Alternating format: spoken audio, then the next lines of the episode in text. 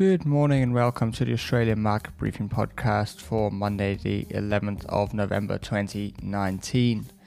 Just like to acknowledge this morning that today is Remembrance Day. 101 years ago today, the First World War ended at the 11th hour and the 11th minute. So, at some point today, usually it does take place at 11 minutes past 11 please take a moment to reflect on the great sacrifice that those men made during the First World War and in subsequent wars. Unfortunately, we don't have a lot of good news to start this week. Approximately 100 people have filed insurance claims after their properties were damaged or destroyed by bushfires over the last week.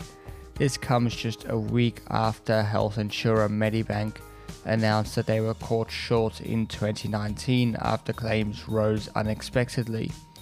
Although we will not know the extent of the claims or the reserves that the insurers hold until much further down the track, we are, however, very early in the season, and with nearly 100 fires still burning in New South Wales and Queensland, we are definitely not out of the woods yet.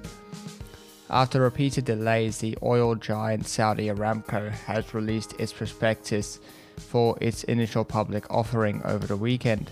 Few details have been offered so far, but we do know that 0.5% of the shares will be for sale to retail investors. It is expected this IPO will be the biggest in history, coming in at $2.9 trillion. It has been four years since the Saudi Crown Prince Mohammed bin Salman disclosed his intentions for the listing, but it now seems that the IPO will take place sometime towards the end of the year, with further details being released after the book build has been completed.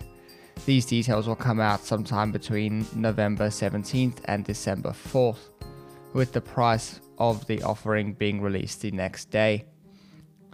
Futures indicate a positive start to the week here on local markets. This week will no doubt be determined by the development of the trade war, and I expect news to start coming out early on in the week. That is all we have for today. Thank you for listening. I'll be back tomorrow with another episode.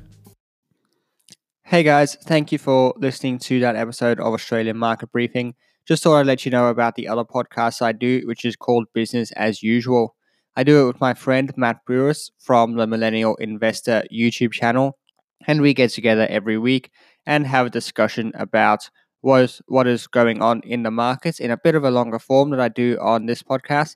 And we also have some discussions about how we like to act on the information and news that happens. So be sure to check us out. You'll find it on any podcasting platform. Just search for business as usual. Our thumbnail is a little blue square and it has a city silhouette in the background. Thank you.